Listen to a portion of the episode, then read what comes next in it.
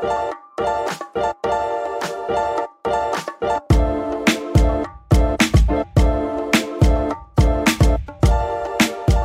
everybody, and welcome to this week's edition of About to Review. I'm your host, that guy named John, and on this episode, I'm joined by two of my friends, two of my longtime friends. This is the first time that we have actually done an episode together, so we're going to go around the table, and you can introduce yourself, starting with this guy. John and Andy, my goon companions. It is I, Steve. Steve of this podcast. You may have you may know me from such podcasts as Steve recommends video games or Steve pits horror movie villains against each other with John. Yep, that was last time Steve was on. Was the horror villain showdown? Uh, so he has now gotten some sleep and some rest, and is not terrified uh, as he was that week. That was a fun one. It was. And next, Hi, this is uh, Dr. Andy here. Um, back again. Haven't been back to prison or indeed gone back on the bot- bottle. on the bottle. Good. I'm glad that you are and and clean, it's nice to know that, that me and Steve are not one and the same person. We can talk at the same time, and, and yeah, Mhm. yeah. I, I couldn't fake Steve's accent. I really For couldn't. for those of you who are wondering if I just sit in the studio by myself with sock puppets and I'm really good at ventriloquy, that is not the case. Yeah. So I am actually joined by these two. Uh, so thank you guys for both uh, coming down here. And this week's topic is going to be something that it happens every now and then in various forms of media. Something comes out and it is either immediately critically panned by the critics, by the people who saw it, watched it, listened to it, or it came out, it did great, and then over time, people were like, yeah, that was real bad. So the episode title for this, instead of hashtag no shave November, is going to be No Shame November. So these are going to be pieces of media that over the years, the three of us have been exposed to that we might have been ridiculed at some point. You might be ridiculed on this very podcast, depending on what you chose, but we take no shame in it. For whatever reason, we like these things that we're going to be talking about, even though they might not be the most critically acclaimed. So, does that about sum it up? I, I think we might have some slightly different angles on, Yes. on some of the different things. So This was a challenge. You mm-hmm. you posed this idea to us, and I personally thought it was a great idea. And then I had to figure out what my topics were going to be, and I would find something. I'm like, oh yeah, people don't really like this. This is underappreciated. And then I would look it up on Rotten Tomatoes or uh, you know one of these music sites, and I would notice, hey, a lot of people actually do like this. So uh, I'm gonna. My take on it is underappreciated as not a really great piece of media. How come everybody doesn't laud this as a really, really cornerstone of its media? I'm Yeah. just I'm just going to have to explain every single one because each one seems to have a slightly different um, need for explanation. Which totally makes sense because, and Steve and I talked about that before you came over, Andy, that we have, I have a feeling you were going to have some deep cuts. And so, in any of these, if they need to be explained to the audience or to the people sitting at this very table, you know, we can go into that. We can talk about three things basically what this piece of media is, why we like this piece of media, and why, if we know, why was it critically or otherwise panned? So, with those three things in mind, before we get into the episode, Steve, you have a couple recommendations for some movies. We can go into that before before we go into the actual episode topic, if you want to. Yeah. Okay. There was a movie I saw really recently called Don't Breathe. Have you seen Don't I Breathe? did. I did see Don't Breathe. Let me just give you the gist. There's a couple of young robbers in Detroit. They decide to target a blind veteran, Mhm. and they may have gotten themselves into more than they bargained for. Uh, I think the director of this is going to be a really uh, talented guy who's going to go on to a lot of fame and fortune because uh, it was just really well done. A thriller, unique take on things, and uh, good cinematography. Really brilliant one. Yeah, it was it was interesting. Stephen Lang was was the the blind person in that. I did like that movie. It was interesting that it was kind of another one of those where this group of people, this group of young people that are doing this thing, there were a couple of times when I'm like, have you never seen a horror movie? Have you never seen a thriller? Like, why are you doing this thing? But that being said, it definitely it was unique, and so yeah, I like that recommendation.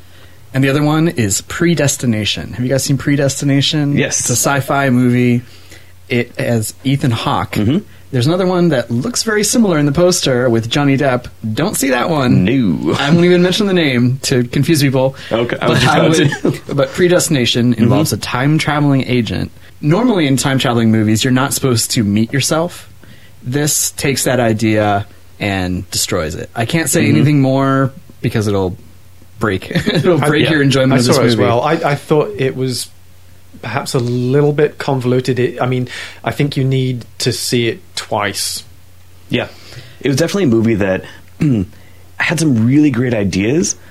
I'm not sure if it executed all of them as well as some of the other concepts it had, but overall, I mean, because of how unique it was, it I would recommend it just because it it messes with your head Absolutely. in in a really fun and interesting way. That, Yeah. That's almost an episode in itself, though, John, about whether or not it was really a unique. Because I think we could go through a lot of time travel movies to si- say, hey, it kind of takes a little bit from Oh, yeah. this or it takes a little bit from that. So, Yeah. however, I have a movie that I also saw quite recently that Oh, yeah. I would, uh, I think was quite unique, and that was Hunt for the Wilderpeople. It's Yes. a, a New Zealand movie. Um, it's out just now. Uh, stars uh, Sam Neill and some people that nobody else knows about, possibly. Um, Was that the one directed by Taika Waititi? that is correct. Mhm. Yes, who also shows up in a, in a little uh, quite amusing cameo. It's a, it's a, it's a very funny movie. It's touching without being too um, weepy or, or soft edged. Um, and I, I love Sam Neill. He's been uh, done some really great Yep. stuff, including one of my lost in the past. Um, I don't know anybody who's ever seen this movie, A Death in Brunswick. Um, yeah, Hmm. it's uh, Negative. Nope. yep. So go and see Hunt for the Wilderpeople if you can. It's great. yeah. Excellent. Well, now the recommendation section is over. And if I may tease your listeners a little bit, Oh, sure. if you uh, listen all the way through to the end of this fantastic episode, you will learn how you can take a short survey to make yourself eligible for a $40 Amazon gift card. It's a little project I'm working on. I need your guys' input, and I'll tell you a little bit more about that at the end of the show. Absolutely. And for those of you who listen to the Horror Villain Showdown, where Steve had a bunch of fake advertisers and sponsors, this one is real. So, yeah, definitely pay attention to that. We will talk about that at the end of the episode, so stay tuned for that. All right. So, with this episode, with No Shame November, who wants to tee it off? Who wants to start with their first piece of media that they feel is underappreciated, was critically panned, but you still like it, and the voting, I, I. All right, it goes to Andy. I I think people are getting the wrong end of things and think maybe I'm going to bring out some really obscure stuff. But I'm, I mean, actually, most of my stuff I, I, I try to be not too obscure, mm-hmm. except if you are under forty uh, or you never lived in England. Um, Wait, so, both of us. and indeed uh, the listeners. but we're ready to be schooled on what you Okay, got. so here, you know, on About to Review, I don't think uh, I can't remember if I've done anything other than um, movies. So it, this is this is new. This is exciting. Yep. Okay, so the the first of my three things is a uh, a musical combo, and uh, to start off with, uh, this is a. This is not something that was necessary. I mean, this is a band who had a very high profile for a period of time and were critically acclaimed for a period of time. They ha- they have had a uh, a number one hit. Okay. Um, but they they they're the band that when someone asks me, "Oh, so what kind of music do you like, Andy?" I'll say, "Oh, I like this and like this," and I will not say this band's name unless I, I know this person pretty well and Mhm. I, f- I figure that I it's okay to say this to them.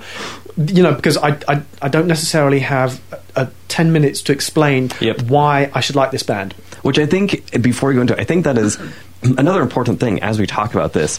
That, as silly as it might sound, sometimes you need that buffer. Sometimes you need that almost like safe space of recognizing, all right, this movie, this TV show, this album might go badly. Like this conversation could just dead stop right here. So you have to kind of gauge where you are with that person sometimes. So I'm very interested to see what this band is. Well, the, the, the great thing uh, is that, with the exception of you 2 um, I'm not going to meet any of the people who know this now. Okay. Oh, okay. So the band is Not sure what that means, but all right. Okay, I'm going to say the word. okay, so the band is Yes. Ah. Yes. Okay. Now, again, like I said, they were in the 1970s very, very popular. They were never the biggest band in the world, but they, Mhm. you know, they had number one hit and stuff. And here's the thing: is that they, they, most people only re- nowadays only really remember them for um, "Owner of a Lonely Heart," which Yep. was their, I think, only number one single in the United States. It came from an album uh, called 90125 in 1983.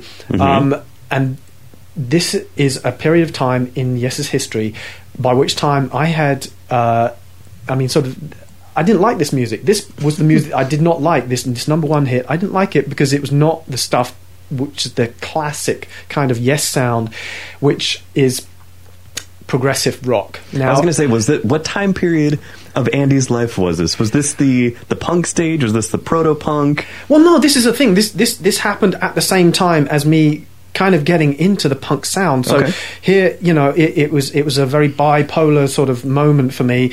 I'm I'm liking sort of like this short, this aggressive, um, rhythmic kind of stuff that you just you just get out there and you dance and you smack people around and stuff like that. But then. You know, I'd go home from a show, and I, you know, I want to like mellow out with twenty-minute concept songs. You know, which is Is that what Yes is? A lot yeah. of times. Okay, so they, they were formed in 1968. Mm-hmm. And they had kind of like a, a, a light psychedelic sound, like um, a bit like the Byrds, Traffic, Cream, um, maybe a little bit um, Beatles, Sergeant Pepper sort of era. They had some of that going on, um, but by 1971, um, they'd really taken on this progressive rock sound. Now, what is progressive rock? It's just it's kind of like a um, uh, an intellectual's um, approach to rock music, which is why it you know by the punk era in 1976 things were being panned because there was way too much of this noodling. There was way too much introspection Yeah. and self-importance. And oh, look at how how many riffs and how many chords and how many notes I can play in five seconds, kind of thing that was going on. That was number one. Number two was um, excessively long songs. You know, you'd have songs which took up like 10 minutes, 15 minutes. One of the classics that I think of right away when people think of overblown songs that go on way too long. De Vita.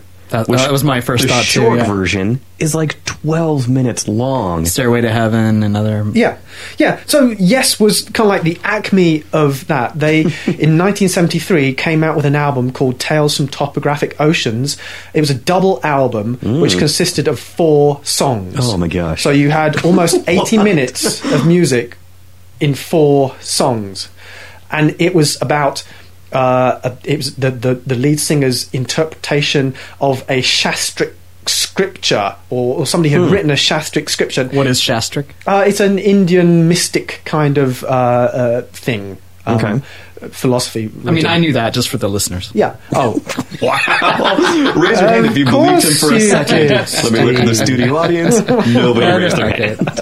so I I mean, this this again, this was the acme of progressive rock. This was the acme of self indulgence. Mm-hmm. But I love that album. I hmm. love that album. I I mean, sort of, I could lie down in the dark and switch on all 80 minutes and just listen to it in the dark with not doing anything else and Is this it's before or after you cry yourself to sleep at night because you're in the dark just listening to an 80 minute album? no shame john no shame okay all right just just back off When So- I said this is a safe space, I meant in the world yeah, not a in the safe space studio. for you and Steve, not for Andy. Okay. Right. So anyway, yes. So um, terribly self-indulgent, um, very com- complex at, at times. Um, most people are not going to like it because it's just it is too much. It's Mm-hmm. it's not a five-minute ditty or anything else like that. Um, so take it or leave it. Within those four songs, were there enough melodies or things that were repetitive enough to make it memorable, or is it more the experience overall?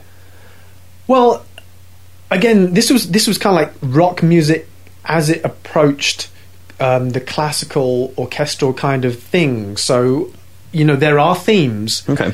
but most uh, uh, uh, mostly the themes you might get a little bit of rep- repetition as you do, but then it moves away into a new movement, and then it moves from Gotcha. that into a new movement. More of a classical composition as opposed to a rock concept. Right. I mean, you don't Okay. necessarily come circle back round to the original um, sort of like riff or movement at any point in time. Interesting. Okay. Listen, to, listen. To, I mean, give it give it a chance if you want to. I'm. I mean, this is the again. This is the kind of thing that I don't push on people because I know it's Mm-hmm. not going to be everybody's cup of tea. Absolutely. Didn't they have a really amazing drummer?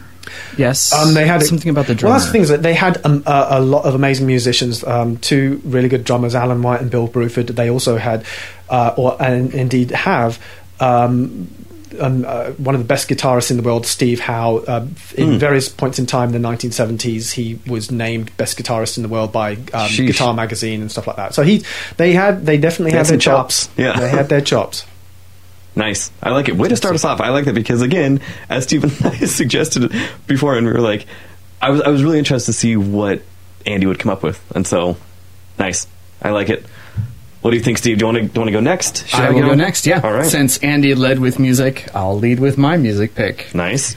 When you think of Fiona Apple, what do you think of Fiona Apple? What's the file card in your mind on Fiona Apple? First thing I think of is the cassette title that I had. Mm-hmm. Um, when the pawn, etc. yeah, I mean that was. I definitely remember listening to it a lot. She was, man, kind of the pre Alanis Morissette, pre Tori Amos, kind of sappy, like but storytelling mm-hmm. is what I think of. I think of storytelling with Fiona Apple. Was, you, was Fred? she pre Tori Amos? I think she think was so. around the same time. Yeah. Oh, okay. yeah. Yeah. She's around the same time. I, you know, honestly, I I know I listened to some of her stuff when it was on the radio, but for the life of me, I couldn't name a single Fiona. Shadow Apple. Boxer. Shadowboxer Yeah, and Criminal were the big ones. Mhm. Yeah, I think people have a file card on Fiona Apple, uh, and this is normal. I mean, everybody has file cards about all kinds of different topics. But uh, after her first album, Tidal, which was a huge hit and was on all the alternative rock stations, she was sort of known for having a short temper. In 2000, she uh, stormed off the stage after 40 minutes because Oh, there were a lot of. Um, uh, production problems, and she was apologizing for the sound and so forth. So she was the pre Kanye West. I suppose Just she going, was. going yeah. on rants after 20 minutes. Topical reference. yeah, yeah, exactly. And, you know, people talk about how she was really thin in that video and I stuff, which is that, really a yeah. shame because she is an incredible musician, Mm-hmm. and the three albums that followed Tidal uh, are really incredible, and that's my recommendation. So, Hmm. uh, you mentioned that one album with the really long title. It's called. It's known by most people as "When the Pawn," but it goes Right. Mm-hmm. on for. a long And that's a little pretentious. I, I agree. Uh, she wrote that in response to people uh, criticizing her for other things, and of course, then they criticize her for the title. Uh, but once you get past that and you really listen to really the dynamics of her Mhm. music, you I think you will change your mind and forget about all that stuff. I think luckily for for Fiona Apple, she never uh, became a subject of tabloids. Uh, for whatever Yeah. reason, they left her alone after that. After being stormed off the stage, after her storming off the stage, and after uh, when the pawn being kind of a pretentious thing.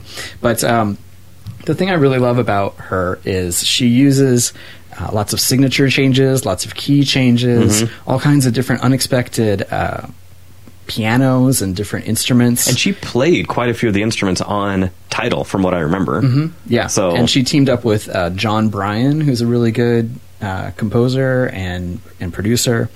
Her third album, Extraordinary Machine, which I think is the best of the four, it was her and Jon Brion, so they teamed up a second time, and the MP3s of it got leaked, and uh, they weren't going to release it, but her fans staged a protest that, that they should release it.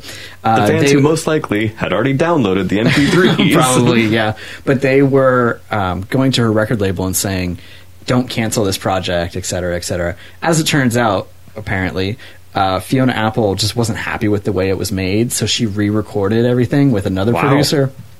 And I'm really glad she did because it is uh, complex and beautiful and rhythmic and just uh, Hmm. really amazing. A lot of people don't know that she did a couple songs with Johnny Cash on those uh, albums where he, uh, what was it called? The Man? I forget the name of it. But she, he recorded with Trent Reznor of Nine Inch Nails. Oh, his last album when it was the one that was all covers. He had four of them. He had four different albums uh, Oh. that he recorded with modern artists. oh, gotcha. Okay.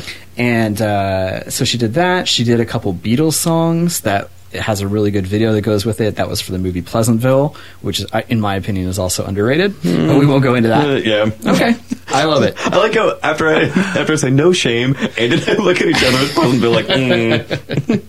So she sings a lot about men. She sings a lot about Mm-hmm. You know finding finding uh, uh, the better part of her and so forth. But uh, it's very poetic, and there's a lot of internal rhyming. I mean, I would put her up against Stephen Sondheim for internal rhymes. She Interesting. is a really good writer and really incredible. Now, And what about now? When did because Andy spoke about like when that hit him, like when that album with Yes, you know, kind of hit him with Fiona Apple. Did it hit you at a certain time in your life where it meant more, or is it something where when you saw those new albums coming out and you're like, oh, I, I kind of remember Fiona Apple. Like, what what did it mean to you at that time? That's a good- question. It's more the second one where I say, Okay. well, you know, I maybe I heard it on the radio or something Mm-hmm. like that, and I said, yeah, whatever happened to Fiona Apple, and I checked it out. Uh, she did for a long time date P.T. Anderson, who's one of my favorite directors, Mm-hmm. and he directed a couple of her uh, music videos. Okay. and uh, Jon Brion worked with him, so they it's kind of an incestuous. Um, Mm-hmm. Group there, P.T. Anderson and Apple and Jon Brion and so forth. But uh, for whatever reason, it created some good art. Okay. It was around the time of Magnolia and uh, There Will Be Which again is, is one of your favorite movies. yeah, yeah. Yeah. I considered doing that one, but uh, but I decided against it just because it's so close to me. Right. But anyway, Okay. uh, yeah, Fiona Apple, check her Nice. So you both had a music. Even though this was my idea for the episode, uh, I I did not do a music one. Um, I thought about it. There were a couple of ones that kind of came to mind, but I was like, you know, how about I how would I just do a couple movies? I have a TV show also that I will throw in there. So mine are going. My first one is a movie from 1997. Now imagine, if you will, a post not not necessarily post apocalyptic, but a fascist government where the oh, people I know where this is going. maybe the people in this uh, world you can either be a citizen or a soldier or a citizen. Oh man, I can't remember which one they were. um, citizen or civilian. So this movie is a sci-fi epic, 1997 Starship Troopers. I saw this movie in the theater when it came out uh, with my dad, and this movie to kind of give you, you know, a brief rundown of kind of what it is. First, it was directed by Paul Verhoeven and written by Edward Neumeier. Now, Paul Verhoeven directed 80s gold, things like RoboCop, Total Recall, Basic Instinct. He then went on to do Showgirls, which was terrible. Edward Neumeier, who he worked with on this, also wrote RoboCop. Like one, two, three, he wrote for the video games. He wrote a lot of Starship Troopers, which they did sequels for. So coming off of that, like people are like, this director has nailed 80s action. 1987, he is going to have special effects. It is going to be great. And boy, did it not work. Uh, but when I saw this, it it was almost the perfect type of movie for an adolescent young man. It had crazy sci-fi elements, crazy action. It has a co-ed shower scene, which of course those of us who were teenage boys around that time were teenage girls. You know, that that stuck out. And so I was like, this movie has everything that I'm looking for in a movie. Uh, but it just very loosely is based on the Robert Heinlein book of the same name, Starship Troopers. But here's a little funny thing. When Paul Verhoeven was originally doing this, the original title was like uh, Bug Out on Planet Nine or something ridiculous. And then they started seeing some connections between this and Starship Troopers that got brought to Paul's attention, Paul Verhoeven, and he was like, huh. So he started reading the book and did not finish it because it was too boring. So he had Edward Neumeier, the writer, be like, just tell me about this book. And that was all I knew about the original book by Robert Heinlein of Starship Troopers. And it just, you can tell. Like, this is only Starship Troopers by name. Some of the characters are the same, like Johnny Rico, played by Casper Van Dien. You have Denise Richards in here. It just, it is a bizarre film. But that being said, this movie won, or not won, it was nominated for an Academy Award in 1997 for Best Visual Effects. Yeah, the aliens are incredible. Yeah, All I think the, the, the effects were, were pretty good for the time. Yeah. And unfortunately, it lost because 1997 was a monster year. That was the year that Titanic uh, was in the Oscars and won just about Everything, everything. yeah. Uh, Jurassic Park: The Lost World was also up for visual effects. Neil Patrick Harris is in this. Yeah, Neil Patrick Harris.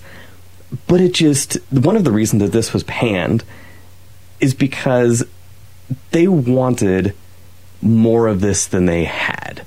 Like the the developers, the studio, they were like, "This is going to be the next big thing," and did not have enough to really back it up. I mean, the story is super cheesy. The dialogue is painful It's- at that's- yeah. times. Oh boy. Uh, but one of the reasons that it was panned is that of a $105 million budget, take a guess. Plus or minus, did this make over 50 million domestically? Plus, Minus. 54 million Wow, just barely. domestically, and overall, including foreign markets, 120 million. So it made its money back, but oh, was it a stretch? uh-huh. so just, but yeah, Steve, do you remember this movie when it came out? I do. I think I saw it in the theater. Actually, I know I saw it in the theater. Yeah. Uh, I remember liking it, but I was a kid as well, and you know, really into that kind of stuff. Um, but Paul Verhoeven is known for satire. I mean, this is a bit of a satire about military uh, life, uh, right wing fascist military approaches. Uh, and I think that's what a lot of people missed. I mean, maybe Paul Verhoeven should have made it a little more obvious or something, but I mean, there he did, are like- those. You know, I think he really likes doing those commercials that you see in the background. Oh yeah. and do you want to know more? yeah, exactly. I mean, that was essentially the scene breaks in Mm-hmm. uh, Starship Trooper or act breaks, and he he also did that for RoboCop. I'd buy that for a dollar. That whole thing. Mm-hmm. Yep. Uh, which is a comment on consumerism and so forth. So I think if you view it through that lens, it makes more sense and is a better movie. The thing is, though, that you you you can't just throw in those like 10 second ads Mhm. into an otherwise, as you say, really incredibly cheesy movie and make it. Hey, it was a satire. Yeah, post Uh, after the fact. yeah, well, so- especially with a name like Starship Troopers, which carried with it some Robert Heinlein connotation, which people who have read Starship Troopers, and I have, it, the book is dense. The book is not a crazy action sci-fi adventure with guns and all of that. It is a deep look into military life in a fascist government. They talk about being in these mechs, these mech suits, which they only did in the third, yes, third Starship Troopers movie. There have been four total. so mm-hmm. People kind of going into it being like, oh, Starship Troopers, Robert Heinlein, this is going to be great. Again, maybe not realizing how much satire it was going to be. But this this is another movie where I only talk about this movie sometimes because again, certain people are going to like, "Oh, that movie is terrible," mm-hmm. and I kind of get that. I'm- but I'm at the same time, people. I will watch this movie almost any day. I, I love it. Yeah, I wonder if the studio and Paul Verhoeven were at odds there. You know, the studio probably wanted a shoot 'em up, bang, you know, fast action movie, Mhm. and Which maybe he wanted to, maybe he wanted to have more things, but. The artist is dead. All we have is the image before us, and that's all we can go off of. hmm I think it needs to stand on its own, and I, I agree it doesn't. But why do you like it? I I, like mean, it when you watch it today, do you enjoy watching it? Oh, it? absolutely. I like it today. A because of that nostalgia. It just it hit me at the right age. It had all of the things that at that time I was looking for in a movie. That was before I kind of started to try out you know more art house films and delve deeper into cinema. I was a teenager and I was like, this movie has action. It takes place in space. A lot of it has great visual effects. Again, those arachnids still hold up for the most part. And so it just, and of course, co-ed showers. I, I would be remiss in not talking about that because, again, unfortunately, that is one of the things that people really remember about this movie. So these days, when I watch it, it just it gives me that little feeling inside of being like, oh, I remember this.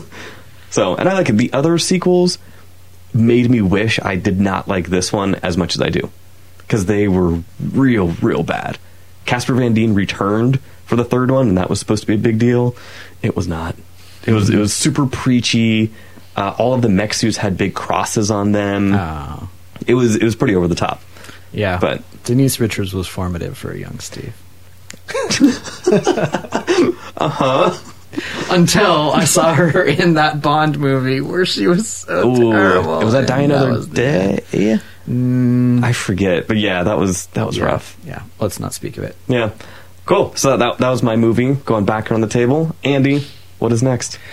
Okay, um, so the next thing is uh, a couple of TV shows, Okay. um, which again they these are actually much loved uh, shows in England. Mhm. Um, but they're the kind of thing that you know, sort of uh, typically um, an adult male doesn't say. I really like those. if you say, "Are you being served?" I am going to reach across this table and rip your microphone out of the stand. uh, no, Okay. happily, I, I agree with you that that Oh, was pretty rough. That Yeah. show.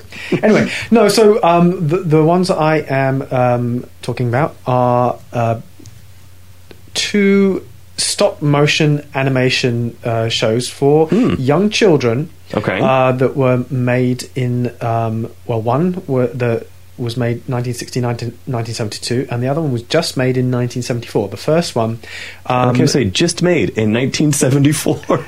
yeah, was um, uh, the first one, uh, the one from 1672, is called The Clangers, um, which um, modern day children may actually know um, because they decided to start making a new series of them. I think it was in 2015. Wow. Rather interestingly um, done, such that the narrator in the English version is Michael Palin, and they have a separate narrator for the uh, North American version, which is William Shatner. Okay. Why they think that American kids cannot understand Michael Palin, I don't know. But I wonder if that is the same thing. Do you remember with Planet Earth? Uh, Stephen Fry, no, uh, Attenborough did the BBC release Mhm. of Planet Earth. Sigourney Weaver did the one here. yeah, I mean, David Attenborough's Fantastic. is not that difficult to understand. Yeah. Anyway, I'm not talking about the 2015. I'm talking about the 1969 to 72 Mm-hmm. clangers. It's um, it's just it's. I find it a very touching thing. It's um, essentially these knitted mouse aardvark type. Uh, creatures living on a small planet far out in space. Um, th- th- it's kind of like it has some ecological kind of overtones, despite the fact that it takes place on a completely barren planet, like a moon would be. Um, it's just really kind of cute and stuff. Um, it- it's a reminder of, of you know innocence in childhood, and it's Hmm. simple and effective, and the stories are, uh, are, are quite amusing. Um, and the second one uh, I'm talking about is a show called Bagpuss, which is perhaps even more beloved of um, people who. And this is the one that time. just came out in 1974. No, 1974. I didn't say just came out in 1974. It was only only made in 1974. It was it was incredibly popular, but for Hmm. Okay. some reason or other, they only ever made like, essentially one uh, series. I don't think And it was called maybe like Bagpuss? Bagpuss, yes. Um, it it's it's one of those things you kind of have to to watch to appreciate, and maybe if you only see it as an adult, you're not going to be able to appreciate it. Okay, so I just pulled up on the Googleator some imagery of Bagpuss.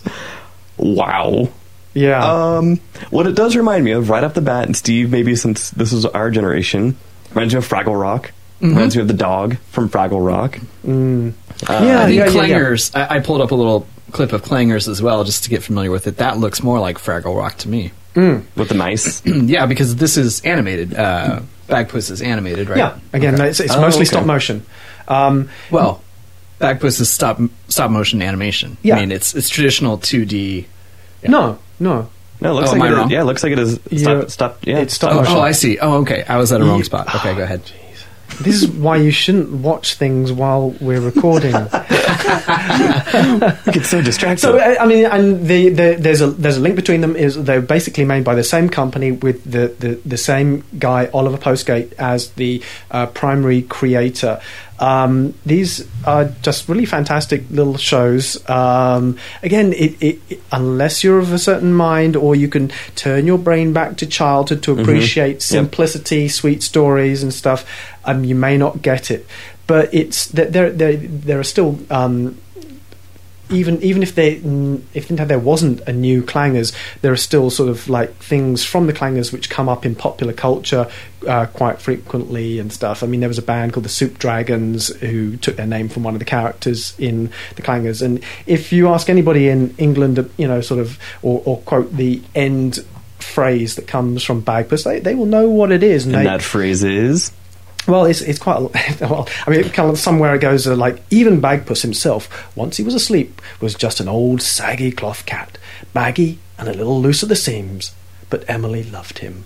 And, you know, it's just like, oh, if you if you don't melt a lit, just a tiny little bit, you don't have a heart. Okay. So was this Bagpuss? Was it like a Velveteen Rabbit type thing, where this character was a was a stuffed animal, but then had its own personality when the girl was not Essentially, around? I mean, the, the the the kernel of the the theme was that um, the little girl had a lost and found store. She would find something, she would bring it to this Ah. store, and then when there were no humans around, Bagpuss would wake up. "Whoa," He yawned, Of course. um, and all the the stuffed animals or the the wooden creatures would come alive. They would wonder where this object came from. If it was broken, they would mend it, and they would put it in the window for whoever lost it to find it, and then they would go back to sleep again and be inanimate objects once again. so very much a pre Toy Story type of thing. Well, that's funny. Yeah, that's what I thought. I think this was really kind of novel because oh, there was Toy Story that Mm-hmm. came after that by you know 20, 30 years. So Yeah. yeah, Hmm. so Okay. there, there you go. Or Pet Cemetery. you know, you can correlate those two. Did you show your daughter either of these uh, growing up? Yeah, yeah. and she, what was her take on it? Yeah, she really liked them. She I was mean- growing up here in the states. Yes. Yep. Yeah, and that's the thing is that they they, they are not some some TV shows are very very dated. Like Are You Being Served, for instance? yes. Oh, terribly painful. terribly. Ah, but but this one is one of those ones which which can last. You know, you could. I think you could play it to any kid in any generation from the 1970s to now, and and hopefully long. You know, uh, after that, I mean, the, the, I haven't watched the new clangers, but I think it's the, essentially the same idea that they're playing, and it, works. It works well, I think. Nice. I think they made a brilliant move by not giving the clangers any mouths because they don't have to animate the mouths. They make they make a whistling kind of sound. Is Oh, what the okay. clangers make. Oh, okay. Well, it reminds me almost like with Wallace and Gromit. Yeah. Everything was exaggerated, so if you did need to dub it in different languages, you could. Wouldn't that make it harder? Well, because they are so exaggerated, it might make it so they could they were not enunciating everything. Oh. Um, another that reminds me also of there's something else. It was a commercial. Well, like the Red Bull commercials. Uh-huh. The Red Bull Oh, yeah. commercials are dubbed into every language, and Yeah. the animation is really loose. Yeah, yeah. So you could just kind of tie in anything. hmm Yeah. So cool. So Bagpuss and Clangers. Oh, and then for all of these, um, I will put in the show notes links to some of these or to most of them because, like with Steve and I, I, I had no idea what these were, but now that I see it, I, I kind of I want to know more about it. So I will put some show notes together and at the the bottom. So next up, Well, you may know, John, I'm a fan of the reality TV show Survivor. sorry I fell asleep real quick. But you know, it's the only reality show that I really love. Uh, I do like Amazing Race. I get annoyed at how ignorant the Americans are when they're traveling. Mm-hmm. They get the card about where they're going to go next, and I'd say 95% of the time mispronounce horribly. Everything. Me Yamo S Brian. Just like oh gosh. Yeah. Oh, we're going to Boli- Bolivia. Where's Bolivia? It's like it's an easy one. You screwed it Yeah. up. I thought this was No Shame November. Now I'm talking about Survivor, and you you give me a snore. But here's the thing: I'm not recommending Survivor as my un- because it's extremely popular. It's in its Oh, like yeah, 12 okay. millionth season now. True. I am recommending a show that I thought very few people had heard of until Wikipedia told me that the finale had 3.4 million viewers. That is a lot. It is the Joe Schmo Show, which was on Spike Oh, yeah, TV in 2003. That was when I've Spike never TV. heard of it. That was one of the rollout shows for Spike TV when it was first coming out. Uh, around the same time, like Blade, the TV show, uh, was like trying to build up Spike. Uh, was on Ultimate Fighter. So like, yeah, Spike TV in its adolescence, mm-hmm. in its youth. Okay. So you know the basic concept of Survivor and Big Brother. You have a group of people, uh, usually different archetypes or different personalities, and you slam them together and you give them various challenges. And at the end of every show, they vote somebody out. Mm-hmm. Mm-hmm. So this show took that and twisted it. Everybody that's in the house is an actor except one. He's the Joe Schmo. So they did a call for uh, normal people. Send in your tape, and you can be on this new reality show called Lap of Luxury. And they selected the most earnest, kindest. Uh, he's kind of a bro. He's kind of not a stoner, but he probably smokes a little bit of weed. Right. Uh, and he's just the most honest, earnest guy. And his real name was not Joe Schmo. It was Matt Kennedy Gould. And uh, the other people in the show were the rich bitch, the buddy, the gay guy, the veteran, the schemer, the virgin, the quack marriage counselor, played by Kristen Wiig prior to SNL. Wow. Uh, the a hole, played by David Hornsby, who, if you've watched Always Sunny in Philadelphia, is Rickety Cricket. The priest that they oh you should see that that show Okay. but anyway David Hornsby he went on he's yeah the a hole and he certainly was in this and it was hosted by Ralph Garman who is Right. mm-hmm. marginally Hollywood. famous yeah and he's perfect Mar- as the smarmy host Ralph Garman, to his own credit, refers to himself as a Z grade celebrity. He Yeah. has a weekly show with Kevin Smith, uh, Hollywood Babylon. He has a week uh, radio show daily in LA. But yeah, okay. He's, he's really funny. So the concept of the show was we're, we're going to have all these actors. They're going to play these roles 100% of the time. And uh, this guy, Joe Schmo, we're going to sort of write him through these different, you know, we're going to write the script essentially, but there's a lot of improv because you never know what he's going to say. Uh, But everybody has to be in character, and we'll do these crazy challenges, one of which involves Ra- Ralph Garman being in a bee suit, and he's like not happy about it. okay. and they're covered in honey and they do all this other stuff. But it's it's basically a spoof of reality shows that turned uh, so earnest that these actors in their fake interviews where you know they're Mm-hmm. The talking to the audience type thing. yeah exactly Mhm. they're talking to the audience about their experience as an actor doing this you know what I mean? They're not talking to the audience in their interviews in character, obviously. The audience is in on the hoax. Right. Um, so Kristen Wiig in one of the challenges is in this giant sumo suit, and she has the sumo helmet on that looks like hair.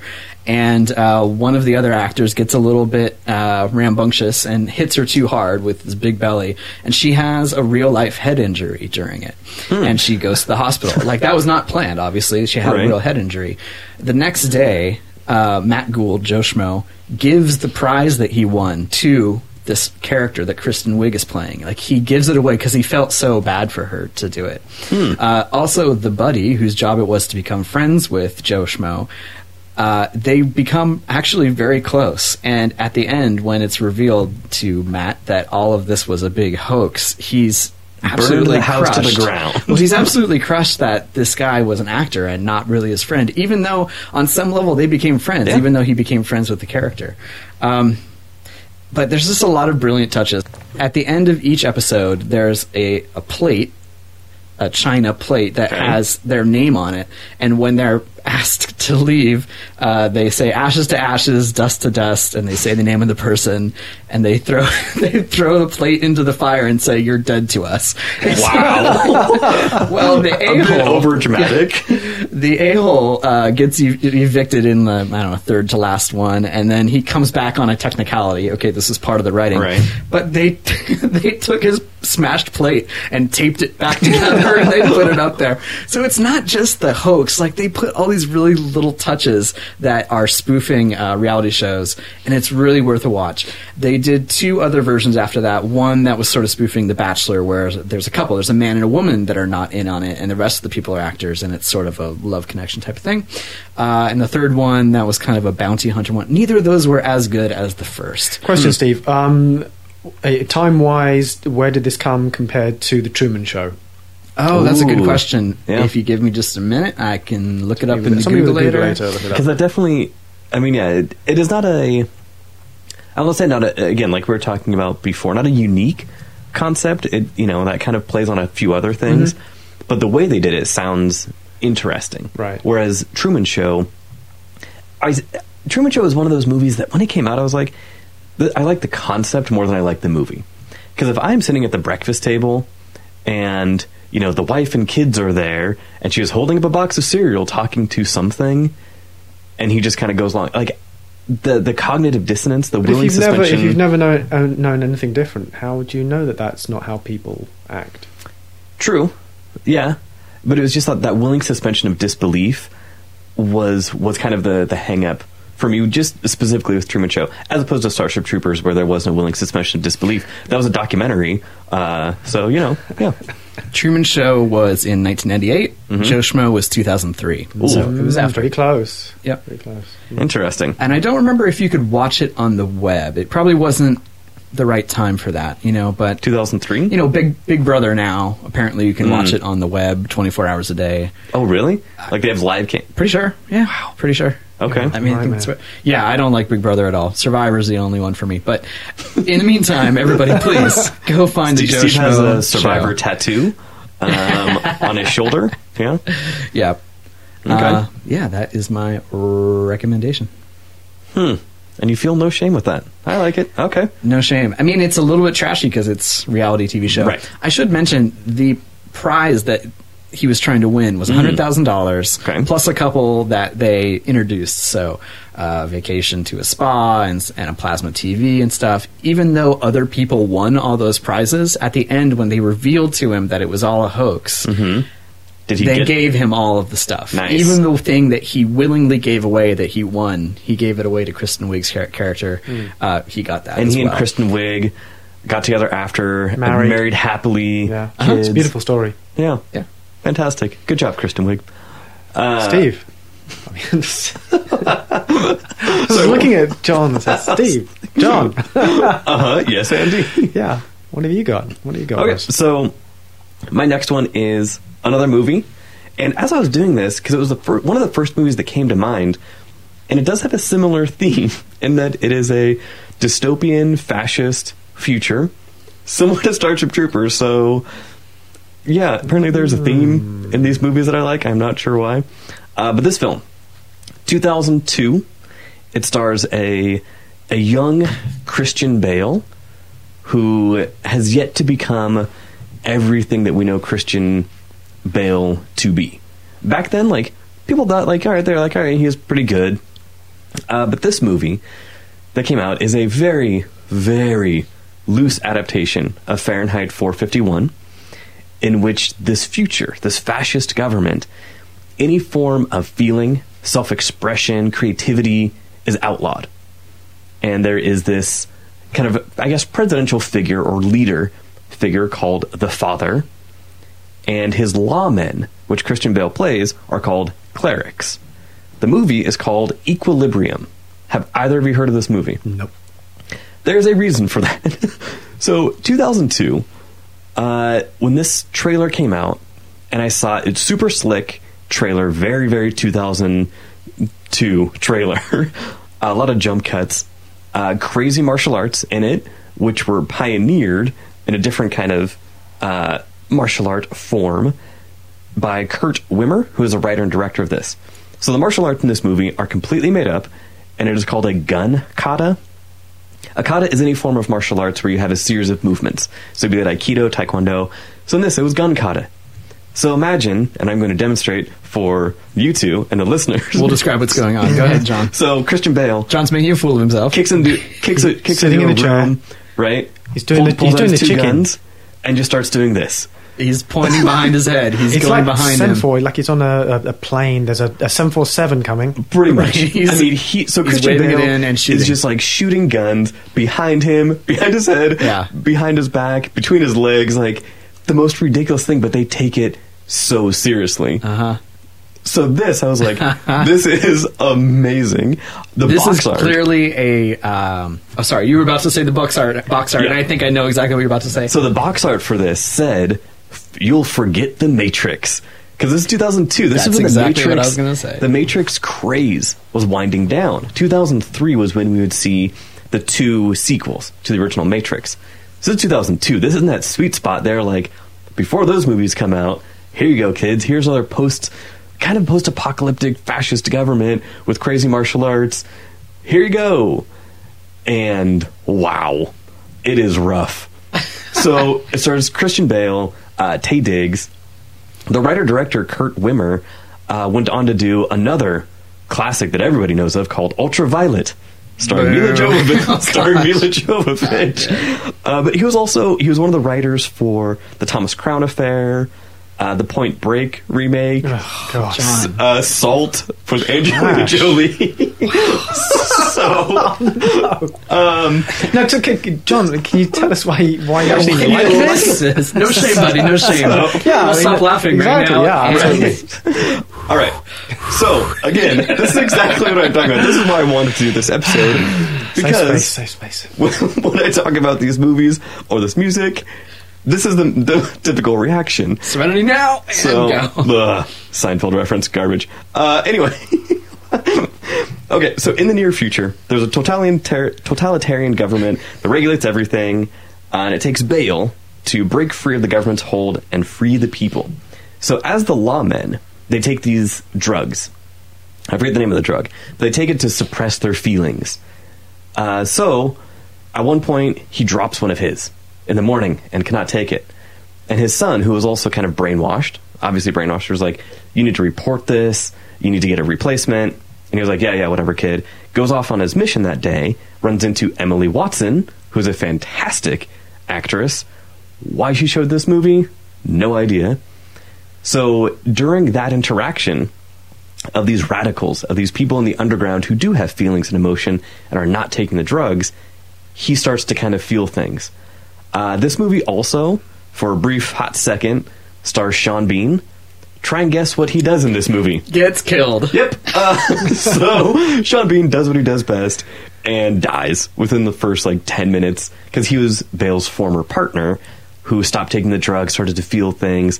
Bale finds him reading some poetry, and yeah, it goes from there. Tom, you, you still haven't said why you like this. Okay, so why this matters to me? when I first saw the trailer and the loose and almost non-existent ties to Fahrenheit 451, which was one of my favorite books, because in the trailer you see them, they have a Mona Lisa, and they scan it and they're like, it's authentic. And Christian Bale, very stoic, says, burn it. So they torch it and everything. So there were those ties to Fahrenheit 451. So I was like, all right, you, you kind of got me. You have some crazy martial arts, which also gets me. Apparently, fascist government also gets me excited. When you say gets me, oh, okay. yeah, it gets, gets me excited. excited. Gets me, for whatever reason, I want to see that movie. Uh, and I, I just, I was kind of sold. Uh, at some point, you see Christian Bale with a katana, which is awesome because I grew up watching Highlander. So it Ah, had garbage. Highlander. amazing, amazing movie. I'm we will definitely to talk come about down the- with Steve on that one. Oh, you too. Get out. um, so it just it had enough in the trailer to get me excited.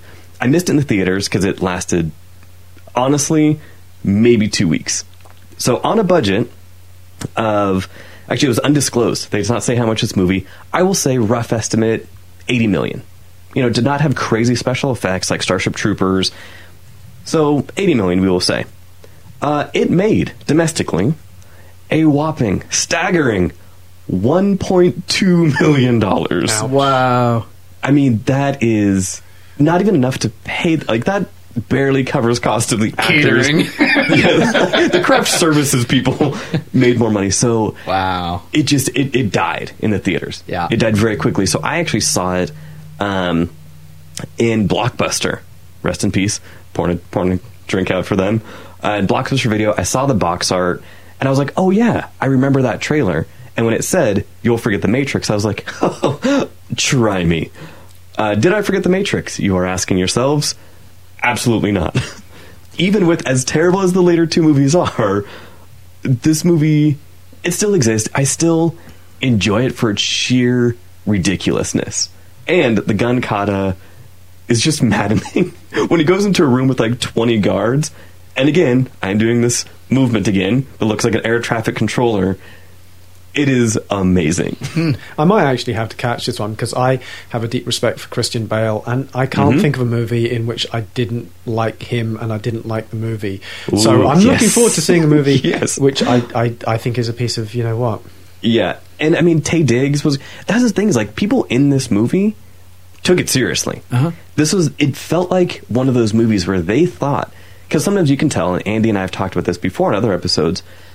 Sometimes you can tell when actors are kind of just there, when they're just kind of getting a paycheck, whatever it is. Samuel L. Jackson in a lot of his movies, I love him, but you just get that feeling. This one, they they were serious. Like they really thought they were making a great movie, and man, it failed. Can I just say that one film that's coming out soon that I'm a little bit concerned about Mhm. because it stars someone who, again who I've seen in a whole variety of different movies, and he's been fantastic in pretty much every one. Michael Fassbender, Uh huh. Assassin's Creed. Assassin's Creed. Raise your hand if you were excited for that one. I wow. No, I'm one raising my hand. hand. One hand up. I gave it the so-so. Yeah, but I'm just really, really concerned because uh, he might be cheapening his reputation. You know, some actors they do the big budget crazy ones so that they can do the small ones. Mhm, I know, I The critically acclaimed Steve Jobses and so forth. So Andy seems sold already. But no, Equilibrium. I will get you a copy of this movie, uh, or if you want to, yeah, we'll watch it together, and you will be turning to me as I have a huge grin on my face because no shame. Like I really look at those arms I fly. really enjoy this movie. It is so ridiculous. Oh, God. So I, I, I got to recommend it. so back around the Very table good. again. That's a good one. Okay, back to me. Okay, here's so here's the thing. Um, you know, I did the music, I Mhm. did the TV. Yep. I f- struggle with film uh, in terms of any film that I have particular shame for. So I, I looked at it a, a, a, a variety of, of different ways. And one of the one of the things that I picked up first was um, okay. It, you, you, the listener, don't really know me, obviously, um, but you know I'm I'm a fairly, shall we say, Buff. we could definitely say that good looking. We, we would be lying, but yeah, you know. Mm, good looking. Um, but you know, I I'm I'm not exactly a particularly gung ho patriotic person, shall we say? Um, no matter which government. no matter which government we're talking about. So I always feel a little bit weird about watching a particular genre of films, and that is war films. Mm, so mhm. one of the ways that I could have approached this was, um, yeah, just like pick an entire genre of movies which I feel a little bit icky enjoying. I mean, here's the thing: is that, that sort of it's it's easier, obviously, for me to enjoy the movies which are anti-war movies, and there's Mhm. plenty of those. I mean, sort of, you could see Private Saving Private Ryan as kind of slightly anti-war. You could see Born on Gallipoli as being yeah, Born on the Fourth of Yeah, July. I was going to mention. I was going to mention Gallipoli, Uprising, Land and Freedom. If you Das go, Boot. if you go back to episode fourteen, Crybabies with Andy, we talk about some war movies in, Mhm. in that one, and Andy and I both had that same kind of feeling where we're just like, Platoon. yeah, we're like those those can be great movies, but And Rocky makes Andy cry every time. oh, Andy hates Rocky. I anyway. haven't seen Rocky. Gosh. All right, sorry. but, go but at the same time, I mean, sort of. So those ones, are, I mean, one can salve one's conscience if one is anti-war. Let's say by saying, "Hey, these are anti-war movies." But you know what? I like the the the not clearly clearly not really anti-war movies as well. Uh, I mean, things like. Um, a Bridge Too Far. It's kind of like an old style movie made in the 1970s.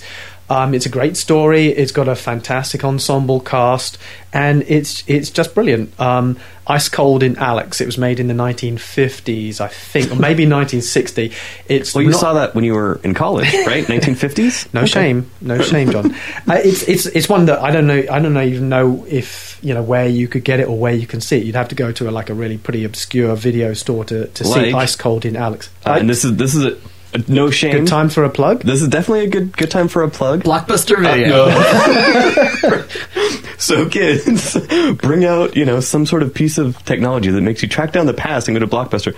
Uh, no, we have we have a place like that here in Seattle that I guarantee would have that movie. It's called Scarecrow Video. It has thousands and thousands of movies They actually even say more than Netflix. It's like the, I believe. the Library of Congress of obscure movies. Yeah, it is amazing. So look out one of those places in your in your local town because I mean we always want to try and support brick and mortar as much as possible. So with something like that that is super obscure, there there's probably a place if you live in a larger city or even a medium sized city that has something like that. Yeah. So yeah, quick plug for Scarecrow Video. There Those guys go. are awesome. Um, but and also things like uh, the Russian film Come and See, uh, the like 1930s movie All Quiet on the Western Front. Brilliant. I I, I love them, and I'm I'm not terribly ashamed to admit it. Um, and another different angle that I took on this because I'm gonna I've got I'm gonna be, do this as quickly as I can. But um, Why we got all night? oh no, we don't. You are not leaving here until we finish this list. Ah, there's there's a movie uh, which also I think I mentioned in Crybabies episode uh, that I really love, which I don't know anybody else who's ever said that they really liked it, despite it got pretty good, um, you know, critic reviews, and that is uh, the 2011 Kenneth Lonergan movie Margaret. It's got again Right. fantastic Mhm. um, ensemble cast, brilliant. Um, it shouldn't work. It really shouldn't because a it does have an ensemble cast and they all seem to you know want to be in there. Matt Damon plays a relatively small part and he, Mhm. you know he, he's not a small part player. Let's face it. Yeah. But the reason why it really shouldn't have worked is that it was filmed in uh, 2005 um, and the director Kenneth Lonergan then spent I think at least four years editing it. Uh, Which is and never a good sign. Never a good sign. You think, oh, it's got to be a terrible movie at that point. But he was just wanted to get it so perfect, Mm-hmm. um, and eventually it all ended up that there was rival lawsuits between him and the financier of Fox Searchlight Pictures, and eventually somebody grabbed it or somehow, and eventually it got released six years after it was shot in 2011. and Yeah. um, it's a brilliant movie, and I don't know why. Um, I don't know anybody who, who actually likes it. So there's that one, and then there's uh, a movie again which I don't think is is, is just is just really obscure that I don't again know anybody who has ever seen it. It's called Funny Dirty Little War. It's uh, Funny, dirty little war. Funny Dirty Little War. Is it about the Falklands conflict? No, it's not. But Because that was pretty funny. it was funny. It was dirty. It was little. It was. and it was a war. No, Two bald men fighting over a comb, right? exactly. Yep. But no, it, uh, but strangely enough, it is set in Argentina. Uh, it's from 1983. It's by director Hector Olivera. Don't know anything about him or any of the cast, but it's it's it's a uh, it's a really touching movie. Of, of, it's just like a really small scale conflict which you know just reflects society uh, it's done there, there's some slapstick humor there's a plane that dumps a bunch of uh, cow manure on on on some other people which is you know it's, it's a total slapstick Hilarious. sort of It a moment very Back to the Future kind of thing, which happens in every movie. but it's it's about a very serious subject, and it's it's it's a very tragic uh, movie in the end. Um, so I encourage people to see that.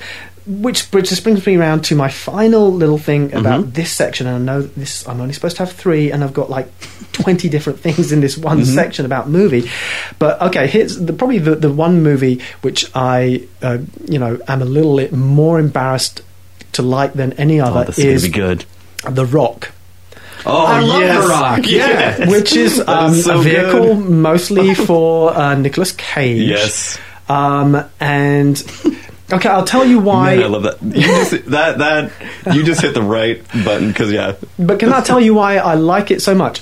Is Other than it is amazing. other than it's well, there's a lot about it that I don't like. But Okay. I have to say that it has one of the best shootouts of any movie I've ever seen. And you guys, I don't know if Mm. Yeah. you remember which I section. absolutely do. Remind me. Okay, so it's when the the Marines are they're in they're in basically a, a, a bathroom, shower room, and there's a bunch of Marines up high and a bunch of like I think they're SEALs down low, and it's there's a standoff. Um, they you know these these are on opposing sides at this point in time in this movie, and the the tension there's a great amount of tension. Um, it's it's increased by the fact that these guys are normally on the same side and these are not guys who would normally want to shoot Yep. at each other but they're put into a situation in which it looks like they might have to shoot at each other and so and then they do and Mm-hmm. it's a great shootout it, i mean it's just one of those things it's like the, the shootout in the heat i just love that shootout uh, Mm-hmm. but you know heat is a pretty good movie whereas the rock is Rock- ah, as much as, that definitely fits into this category because as much as I love it. Same type of for the same type of reasoning. You know, I was a teenager when it came out. Had crazy sci-fi or crazy sci-fi, crazy action, gunfights. Sean Connery, Nicolas Cage. I mean, it it had me sold right away. So Yeah, and, Okay. I, and I also I had to love it because it was there was a, a British star in it. You know, Well, and Andy had to love it because again, in 19 was it 64? You spent five years in Alcatraz. um, so you know, yeah, but I swam away. It's okay. I would actually believe that. Anyway, so yeah, that's my lot. I like it. Great way, great way to wrap up your list with The Rock, fan favorite. Well, would you like to hear my final No Shame Uh, I November mean, pick? John? After that, Be nice. Uh, well, interestingly enough, uh, my movie Is it Face Off? is a Nick Cage movie. Ooh, okay, Could be, all right, be. getting close. And it actually happens to be one of the lowest um, Rotten Tomato rating for Martin Scorsese movies. Raising Arizona? No, not raising. Uh, Martin Scorsese. So it's a 71 on Rotten Tomatoes. It came out in 1999, and it was Bringing Out the Dead. Oh, Bringing Wow. Out I the quite Dead. like that one. Yeah. Yeah. I so barely this is, remember it, but I, it sounds familiar. This is Nick Cage in 90s New York. It's Martin Scorsese, so of course it's in New York. but uh, this is in the height of the drug epidemic, the drug crisis, and Nick Cage plays an ambulance driver along with John Goodman, Ving Rhames, and Tom Sizemore, who's not immediately recognized, but if you saw him, you'd recognize him. He's Right. in a lot of stuff, Saving Private Ryan, among others. Patricia Fences. Arquette is in this movie and Marc Anthony is in this movie, which is very strange. I did not Okay. recognize him at all.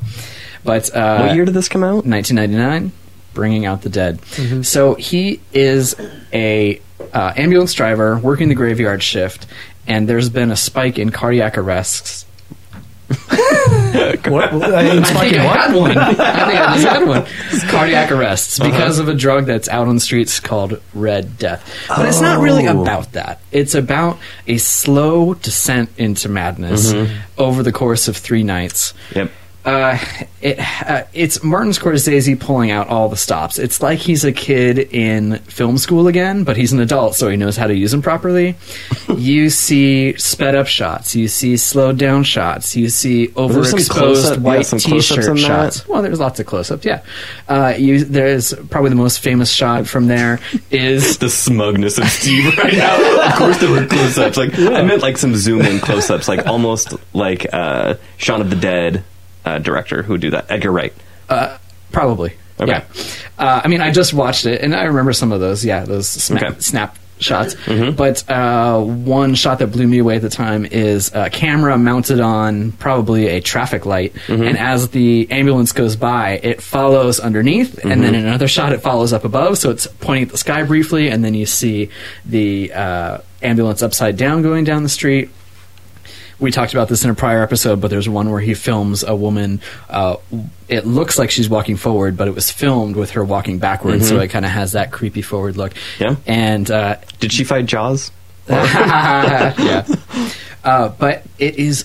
I don't know why this movie is not more well known, or why it didn't do well in the box office. It only made half of its money back. It had a thirty-two million dollar budget, and it made about sixteen million For a. Scorsese film, that is crazy. Yeah, absolutely. Um, I would call this Nick Cage at his most hinged Wow. Mm. because he keeps it together for about three fourths of the Oh, movie. okay. Yeah, like I said, it's a slow good. depart. He Yeah. only goes into rage cage uh, near the end.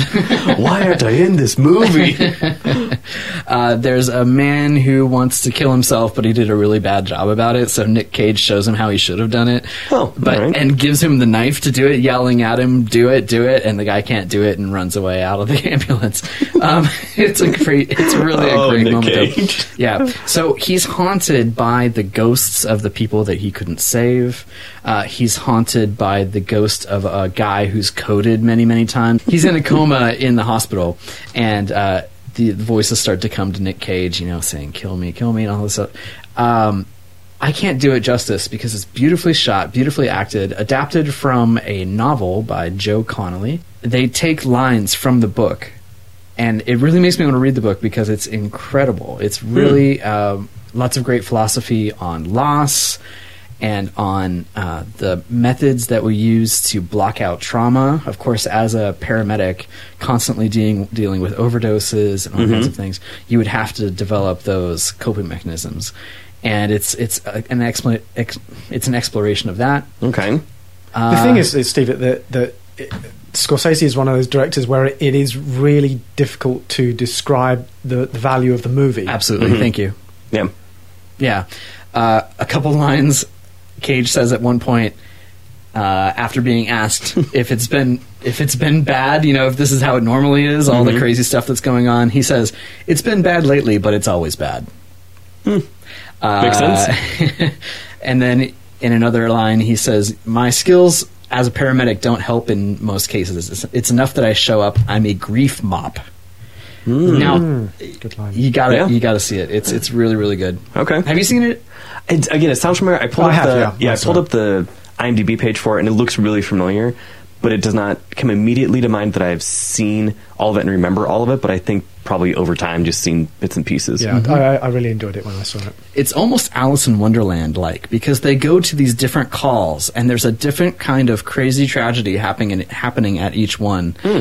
that um, reflects on the wider story and the wider themes in its own way, Okay. bringing out the dead. And they do make a couple Monty Python jokes. Yeah. All right. Mm-hmm. That is They one, that is one way to get to me. He got better. It is a dead parrot. no, he got better. Okay. So my my last two, and again, I told the guys to come up with three over various forms of media. Uh, apparently, I'm a terrible host because I mainly researched two, which are the two I talked about. So I would just do a couple quick hits of TV shows that I I like that again fit right into this because I will still watch these, uh, and I will only tell certain people that I still watch these or watch them and find enjoyment. The first one, 1995 TV show, New Zealand production. Uh, Sam Raimi, who was doing amazing things, Evil Dead, all of those. He produced a show, Xena Warrior Princess. that when this came out, I okay, it was the most bizarre show I had seen. And again, when we, when we talked about on this episode the parody aspect of this and this, Sam Raimi is almost, some would say, the king of parody because you would look at some of his movies like Evil Dead, like this is a straight horror film. He still plays into the tropes and the satire of horror films.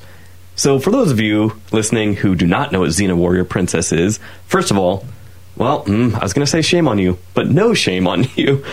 Uh, it is, oh man, just the loose description of the show. you can probably get everything you need from YouTube random clips of it. yeah, uh, it take it. It is this. She's got a glaive. lo- uh, technically not a glaive. A glaive would be a different. Push those glasses up. Uh, but anyway, so Xena is this warrior princess whose village was destroyed. She seeks vengeance. Uh, as the series went on, this show went on for six years. Originally, it was some Greek gods that she was fighting and befriending, and then it switched into Roman gods. Then it went into the Asian gods. Towards the end, she was fighting Christian angels and demons. This show went all over the map. It starred, of course, Lucy Lawless, uh, who this was the first exposure to her that non New Zealanders had ever really seen. Lucy Lawless is a trained opera singer. She's a phenomenal actress in this powerhouse. This is the first time we had ever seen her, and this is kind of that in, to have your entry into the the American consciousness as this was bizarre, and it was even more bizarre that it worked because this show lasted a long time. It is, I think, on Netflix still. Netflix changes stuff every month, but for a while, the whole series was on Netflix. Just go back, go back and watch a few of them. It is something where when it came on Netflix, I was like, oh man, I definitely am going to watch all of this. Uh, did I? No. Did I skip through? Yes, because it still had that nostalgia. It still reminded me of watching it when I was a kid. Uh, but man, is it just bananas. This, when was it because it doesn't seem like it was that long ago. 95. 95 Really? to 2001. Wow. So, and it just the the characters in this again, they knew. They they knew when they were making it that a lot of it was satire. Uh and again, Wait, it was satire? well, okay, let me rephrase that. They knew while they were making it, they knew their constraints and the budget. They knew that they were not making this grand epic. They were like, this is a fun show for people of all ages. Does it does it come across as a little bit cheesy now? A hundred percent. But even when it was on, again, Sam Raimi, you know, he he developed it. You know, it was not necessarily directed by him all the time, but he developed it. So he knew. He knew that it was cheesy, but he also knew what worked and how to make it work. Uh, but most notably, of course, it is known for Xena's crazy cry, which uh, Steve do right now. I don't know. I haven't Oh, seen what? it actually. I haven't seen when Xena. she would enter when she would enter a battle, which of course the fight choreography in this show is terrible, just completely laughable. But the main thing she would do, and uh, turn down your headphones. No, I, I will not do it. But she would go "Ah," and just like start doing flips in the air off of buildings, off of walls. That can It really unsettle an enemy. right. Well, she would roll for intimidation, and she'd get a really high one. Anyway, uh, it was just it was crazy, uh, but it was it was a fun it was a fun show. When it came out, it was it is fun to go back and kind of watch it. Are you guys watching a clip right now? no, I'm not watching her kiss Gabrielle. Okay. Yes, that that happened towards the end. But the other thing is like Bruce Campbell is in this, and Bruce Campbell, no matter what role he is in, he knows what he is doing as far as satire. Like he knows exactly. Uh, he played, I think, Joxer the Mighty or something. So Why did you pick up Xena kissing Gabriel? Because that's the Gabrielle. only thing I know about. yeah, I mean, it was, in the lesbian community, it was a big deal. Oh right? yeah, it, and it was heavily implied for a lot of the show that Xena and Gabrielle had this relationship, but because of it being on network TV, they never really did much. Um, but there, it was very, very heavily implied in a lot of it. So that would be one of one of my shows. The other one is a show that, for some reason, is still on, even though the manga ended a long time ago. So, for those of you who, who have been listening, I'm a huge comic book collector. I have thousands of comic books and manga. So, there's a manga that is very. oh, you too. okay, so the, this is one that is, is critically acclaimed, but I only talk about it around certain people. I thought this was a safe space. Yeah, uh, carry on. carry on, John. So, We support you. We're only laughing because we're feeling the joy that's Yeah. emanating Oh, from your build yeah. up. so the I'm manga. to this. Can't wait. The manga and the anime have the same name. It is, of course, Naruto. Uh, this was adapted. Never seen one frame. Oh, it is. It is one that again, I love. It started on Adult Swim, at least the English dub started on Adult Swim. I found out that, of course, it was way behind the Japanese anime. So, at the time, I found a way to acquire uh, the the Japanese uh, animation of it. Got totally caught up. Read all of the manga, and I was in. I was so deep in, and this has hundreds of episodes in both Naruto, the original series, and then Naruto Shippuden, which is a later series. I only talk about those with certain people because it just like it it is rough. I just think it's funny that you make fun of me for watching nine nine seasons of Seinfeld multiple Ugh. times. 34 seasons of Survivor, Ugh. you know, and yet you've seen every episode of Dragon Ball Z. You've seen Yep. every episode of Naruto. Yep. How does that even track? I mean, Um, Guys, guys, okay? No shame? okay, let me ask you this. What is the thing you've seen the most of? What, I mean, Doctor Who? I mean, something where there's a million episodes and you have slavishly watched every one of them. I think I've seen every uh, every episode of Seinfeld. Uh-huh. uh, I'm sorry for both of you. I don't think you've actually seen it because it's amazing. I, I've seen a couple episodes, but it just never enough to. It never had enough to make me want to watch all of them. Mm-hmm. So Anything else that comes to mind? Uh, I, I don't watch everything slavishly. Yeah. Probably. Yeah, I mean, I, yeah, sure. I watched. I'm sure I watched every one of the original uh, Star Trek episodes, and mul- Yep. probably multiple times. Uh, and a ton of movie. You see a ton of movies. yeah, yeah. Um, but yeah, Okay. I d- I, mean, sort of, I don't necessarily follow everything forever and ever and ever Yeah, and ever and yeah. ever. But back to Naruto. So Naruto is a story of Naruto. Andy, I tried. Naruto Uzumaki from the Hidden Leaf Village who wants to become Hokage. Uh, but again, this anime, it is like other ones. Like there are anime, as huge of a fan as I am of just anime in general, that I have not watched because there are hundreds and hundreds of episodes, and I'm like, you know, I just I'm not sure if I could do it again for some of them. Like Bleach. Bleach is an anime that people love. And I've I've maybe seen a couple episodes, but there are hundreds. Yeah, I, I heard you, People demand bleach. but it just I've not gone back to watch. it. But Naruto, Yeah. I've read all the manga, and the reason I say the show, I'm not sure why the show is still going on. because the manga ended like three years ago, and in the anime they were still in like the final battle 2 years ago. Well, it's like And it's like the difference fillers. between the, the English office and the American office. English Yeah. office, J- Ricky Gervais realizes that it has to end to be Mhm. to retain the high level of comedy. It's just got to stop. Yep. Yeah, America has a difficulty stopping a cash cow. Going, but the on problem is this is on this is a and Japanese production. Like I this on. is Well, no, I'm, you I'm. I'm just saying this is there must be. A, But I it's think this is a parallel. Yeah. Yeah, it, it is a parallel. They come out with a Naruto movie every couple of years, like they do in a lot of anime. They did it with Dragon Ball Z. They still do it with Dragon Ball Z, uh, and he is awesome because now he has thought you blue weren't hair. to talk about Dragon Ball Z. um, I could talk about whatever I want to. Okay, I'm going to give you 30 seconds. Okay. Sell us on Naruto in 30 seconds or less. Okay. Make Are it you ready? less. Okay. and go.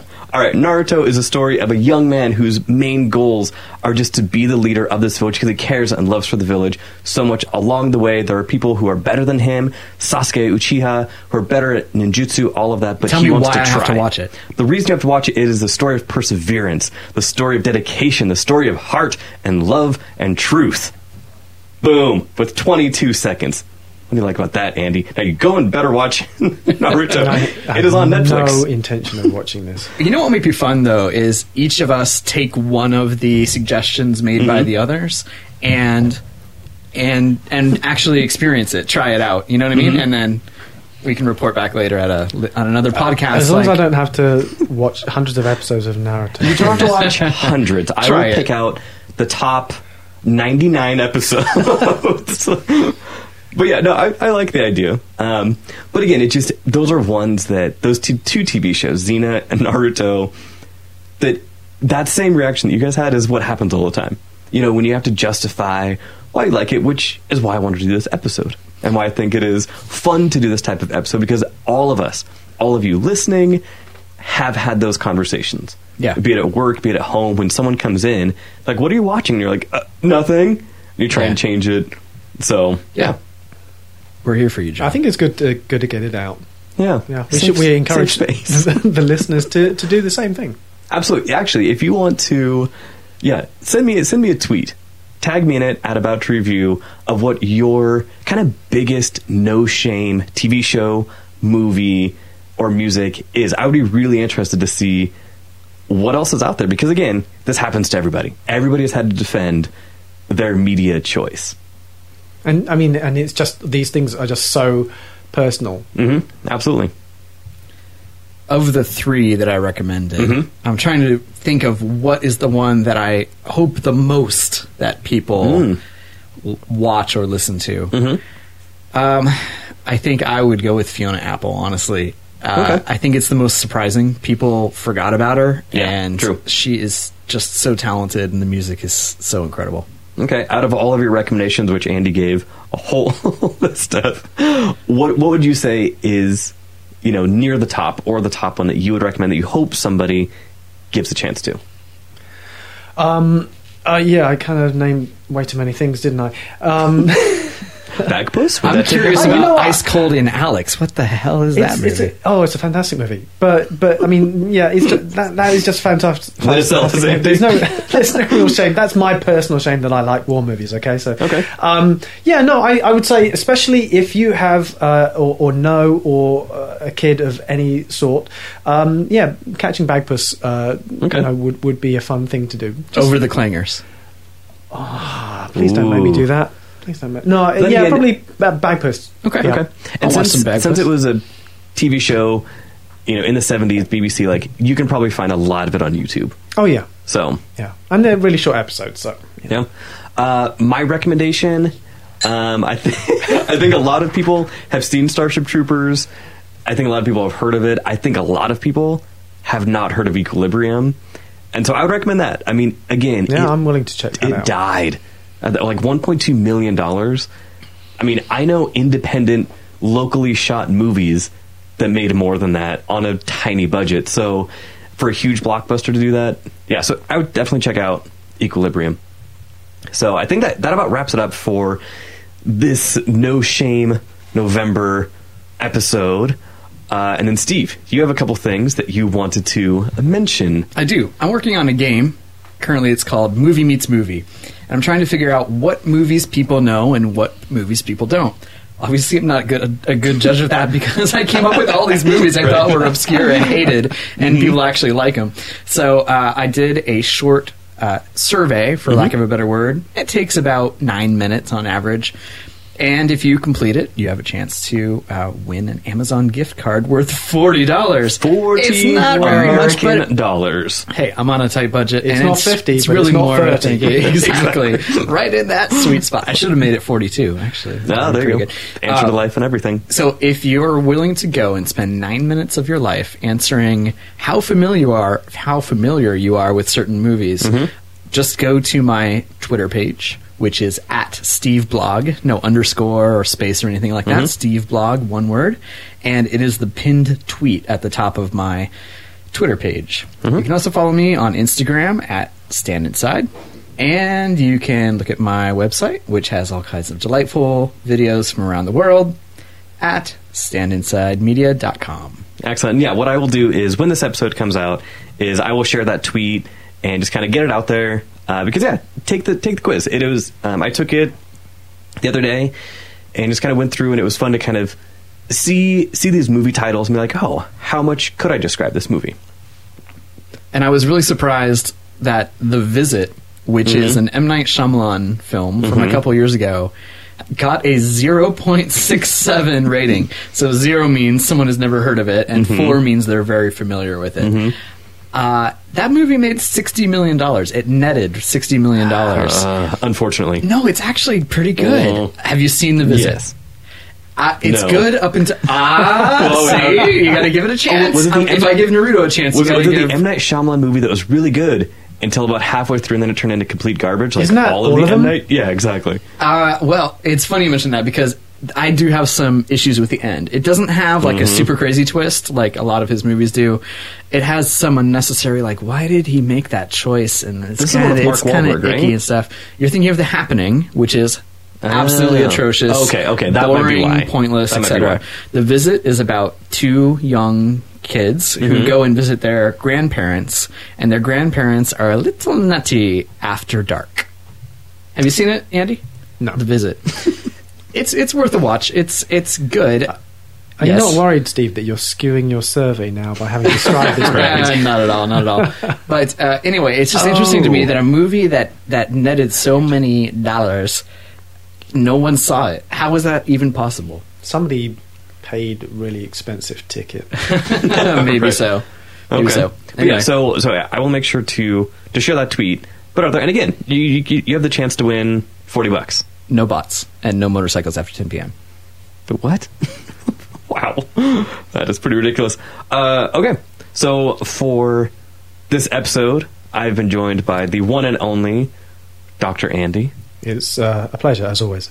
Yes, uh, and I have also been joined by this guy named Steve. Thank you very much, John. It was a pleasure. I look forward to next time. Excellent. Do you have anything else to, to plug? Do you have anything going on? That is it. Excellent.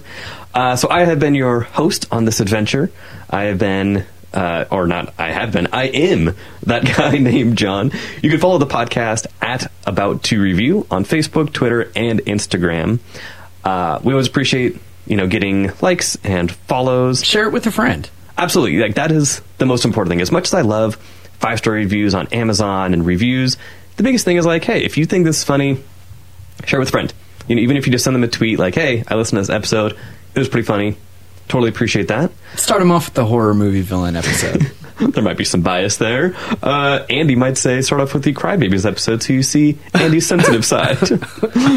um, but yeah, and the there's also a new Patreon page. So if you want to pitch in a dollar and help keep the lights on in the studio, that would be awesome.